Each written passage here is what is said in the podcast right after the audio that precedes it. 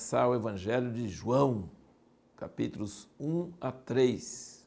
Nós estamos fazendo esse caminhando pela Bíblia para você estar incentivado a ler a Bíblia em um ano, acompanhando a leitura, lendo primeiro você e a Bíblia e Deus, sozinhos, pensando o que, que é que Deus quer te falar naquele dia. Depois de ler Aí você pega e assiste esse vídeo e você vai ver que vários pontos que você pensou também serão comentados. Outros pontos que você pensou não serão comentados. É só apenas uma ajuda para você ser incentivado a pensar e meditar sobre a palavra de Deus. Nossa pergunta no último vídeo foi em que sentidos o evangelho de João é diferente dos outros evangelhos. Lembra que nós falamos dos quatro evangelhos cada um representando uma coisa, uma ênfase diferente, e o Evangelho de João representa a águia que tem uma visão celestial, uma visão muito do alto. É muito, foi escrito muito depois dos outros evangelhos e de um ponto de vista muito diferente. Ele não quis se preocupar em escrever muita coisa que os outros evangelhos escreveram. Ele está mais interessado em transmitir uma mensagem, uma mensagem que estava ardendo em seu coração, e ele insere essa mensagem em muitos dos casos, entre aspas, que conta, está mais interessado em transmitir uma mensagem, um conteúdo, do que em se ater aos detalhes daquele caso. Um exemplo disso é o capítulo 3, quando ele está falando com Nicodemos, e a gente no fim da conversa nem sabe o que aconteceu com Nicodemos, onde ele foi, o que, que ele pensou, nada disso. Ele começa com a pergunta de Nicodemos, mas João está escrevendo o evangelho pensando em nós, pensando na mensagem de Deus que ele quer trazer a nós. E a gente nem fica sabendo qual foi o resultado final com Nicodemos. Mas é um evangelho apaixonante, maravilhoso, tremendo, que traz uma revelação muito grande e tem algumas palavras características que são bem enfatizadas e bem fortes e repetidas e que nós não encontramos nos outros evangelhos. Por exemplo, verbo, vida, luz, verdade, graça, glória, crer, mundo, céus, terra e assim por diante.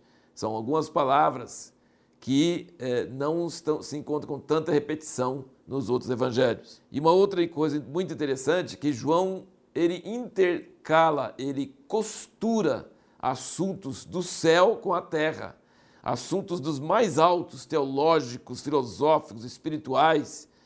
No princípio era o Verbo, e o Verbo estava com Deus, e o Verbo era Deus. Aí você não está falando de nada terreno, nada atual, nada da época dele.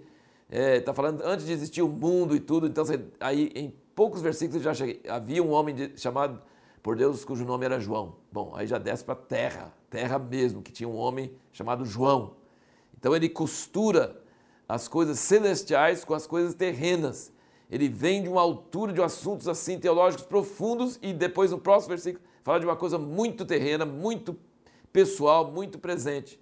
Isso é, um, é bastante presente no, no livro de João, no Evangelho de João. Por exemplo, os outros evangelhos são muito mais cronológicos, muito mais se atém à história e tal. João não. João é muito das, das alturas e dos assuntos, dos diálogos compridos, dos, dos temas, né? Só que, em contrapartida, nós sabemos que é, nós sabemos que Jesus tinha um ministério de três anos e meio usando João, porque ele cita todas as festas anuais e dá para ver uma coisa, cronologia bem mais exata com João do que nos outros. Então, apesar de ser tão celestial e tão teológico e filosófico, ele ainda é, tem alguns aspectos muito terrenos que os outros não têm. Então, assim, é, é uma mistura dos céus e da terra. E ainda usa essa dualidade. Ele fala: vocês são de baixo, eu sou de cima, eu vim dos céus, vocês são da terra. Então, ele compara muito essas coisas do céu e terra e mistura, intercala. É um evangelho apaixonante, maravilhoso. Outra coisa diferente do Evangelho de João é a visão de João Batista.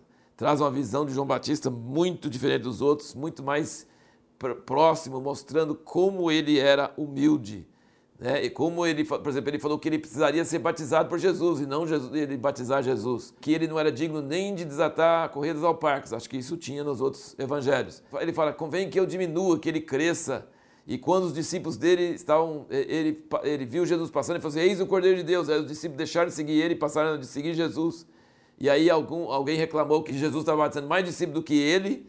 E ele falou assim: convém que ele cresça, que eu diminua. Então, assim, você tem uma visão de João bastante forte sobre a sua humildade e sobre a sua postura profética de considerar Jesus superior a ele. E ele fala também muito sobre o testemunho e testemunhas.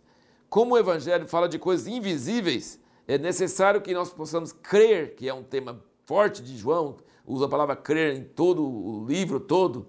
É, nós temos que crer como, se a gente não vê? Tem que ser por meio de testemunho dada por testemunhas, pessoas que viram. É, isso assim é só para ilustrar aqui no capítulo 1, versículo 7. Ele fala: Este veio como testemunha a fim de dar testemunho da luz, para que todos crescem por meio dele. Ele não era luz, mas veio para dar testemunho da luz. Versículo 15: João deu testemunho dele, clamou, dizendo: Este é aquele de quem eu disse. É, versículo 19: Este foi o testemunho de João, quando os judeus enviaram a Jerusalém sacerdotes levitas para que ele perguntasse: Quem és tu? É, versículo 32. E João deu testemunho dizendo: Viu o Espírito descer do céu como pomba e repousar sobre ele. Versículo 34. Eu mesmo vi, já vos dei testemunho de que este é o Filho de Deus. Capítulo 2, versículo 25. E não necessitava de que alguém lhe desse testemunho do homem, pois ele bem sabia o que havia no homem. 3, versículo 11. Em verdade, em verdade digo que nós dizemos o que sabemos e testemunhamos o que temos visto, e não aceitais o nosso testemunho. Versículo 26 do 3. Foram ter com João e disseram-lhe: Rabi, aquele que estava contigo além do Jordão, do qual tens dado testemunho, eis que está batizando, e todos vão ter com ele. E versículo 28: Vós mesmos sois testemunhas de que eu disse: Não sou eu Cristo, mas sou enviado adiante dele. Versículo 32: Aquilo que ele tem visto e ouvido, isso testifica, e ninguém aceita o seu testemunho. Mas o que aceitar o seu testemunho, esse confirma que Deus é verdadeiro. Então você percebe que quantas vezes nesses três capítulos ele fala sobre testemunho de testemunha. Testemunha é alguém que viu, e testemunho é o que alguém que viu fala sobre aquilo que ele viu. E o evangelho é baseado em fé, em crer. Então nós vamos crer em uma coisa invisível, mas nós temos que crer em quem? No testemunho que testemunhas falaram. Então assim é muito forte essa ênfase aqui. No capítulo 2 é muito interessante ver como a mãe de Jesus tinha fé em Jesus, apesar dele não ter feito nenhum milagre ainda, e como uma mulher insistente pode mudar a hora de Deus. Porque eles foram no casamento, capítulo 2, versículo 2. Tendo acabado o vinho, versículo 3, a mãe de Jesus lhe disse: Eles não têm vinho. Jesus é um convidado para o casamento, com os discípulos dele. A mãe diz: Eles não têm vinho. Ele, tipo assim, que, que eu tenho com isso, né? Eu não sou nem o anfitrião e nem o fornecedor de vinho, nem nada, né? Respondeu-lhe Jesus, mulher, e isso aqui parece falta de respeito, mas lá não é, era um termo de respeito para a mãe dele, né? Mulher, que tenho eu contigo, ainda não é chegada a minha hora. Disse então sua mãe ao servente: Fazei tudo quanto ele vos disser. Ela ignorou essa objeção dele e falou: Faz o que ele mandar. Ela ignorou. E Jesus disse que não era a hora dele. Aí o que, Jesus fez? Manda encher de água, levar o mestre de sala, e era o melhor vinho. Deus, quando, Deus faz milagre, ele não faz milagre pela metade, ele faz o melhor. O melhor vinho que podia ter, ele fez. Então a insistência pode até mudar a hora certa. Jesus, disse: não chegou a minha hora, mas ele fez o milagre, começou seus milagres nesse casamento de Caná da Galileia. É maravilhoso pensar que o primeiro milagre de Jesus aconteceu num casamento e ele disse que o melhor vinho é depois. Quem segue a palavra de Deus e obedece a Deus descobre que o primeiro amor no primeiro ano, no primeiro tempo do casamento, que parece tão apaixonante e tudo, mas é bem inferior aos últimos anos do casamento, depois de anos de vida junto, Deus transforma a água em vinho e o vinho dos melhores. Isso é muito maravilhoso a gente pensar sobre isso. A pergunta que nós vamos fazer para o próximo vídeo é: por que, que o pai deu toda a autoridade dele para o filho?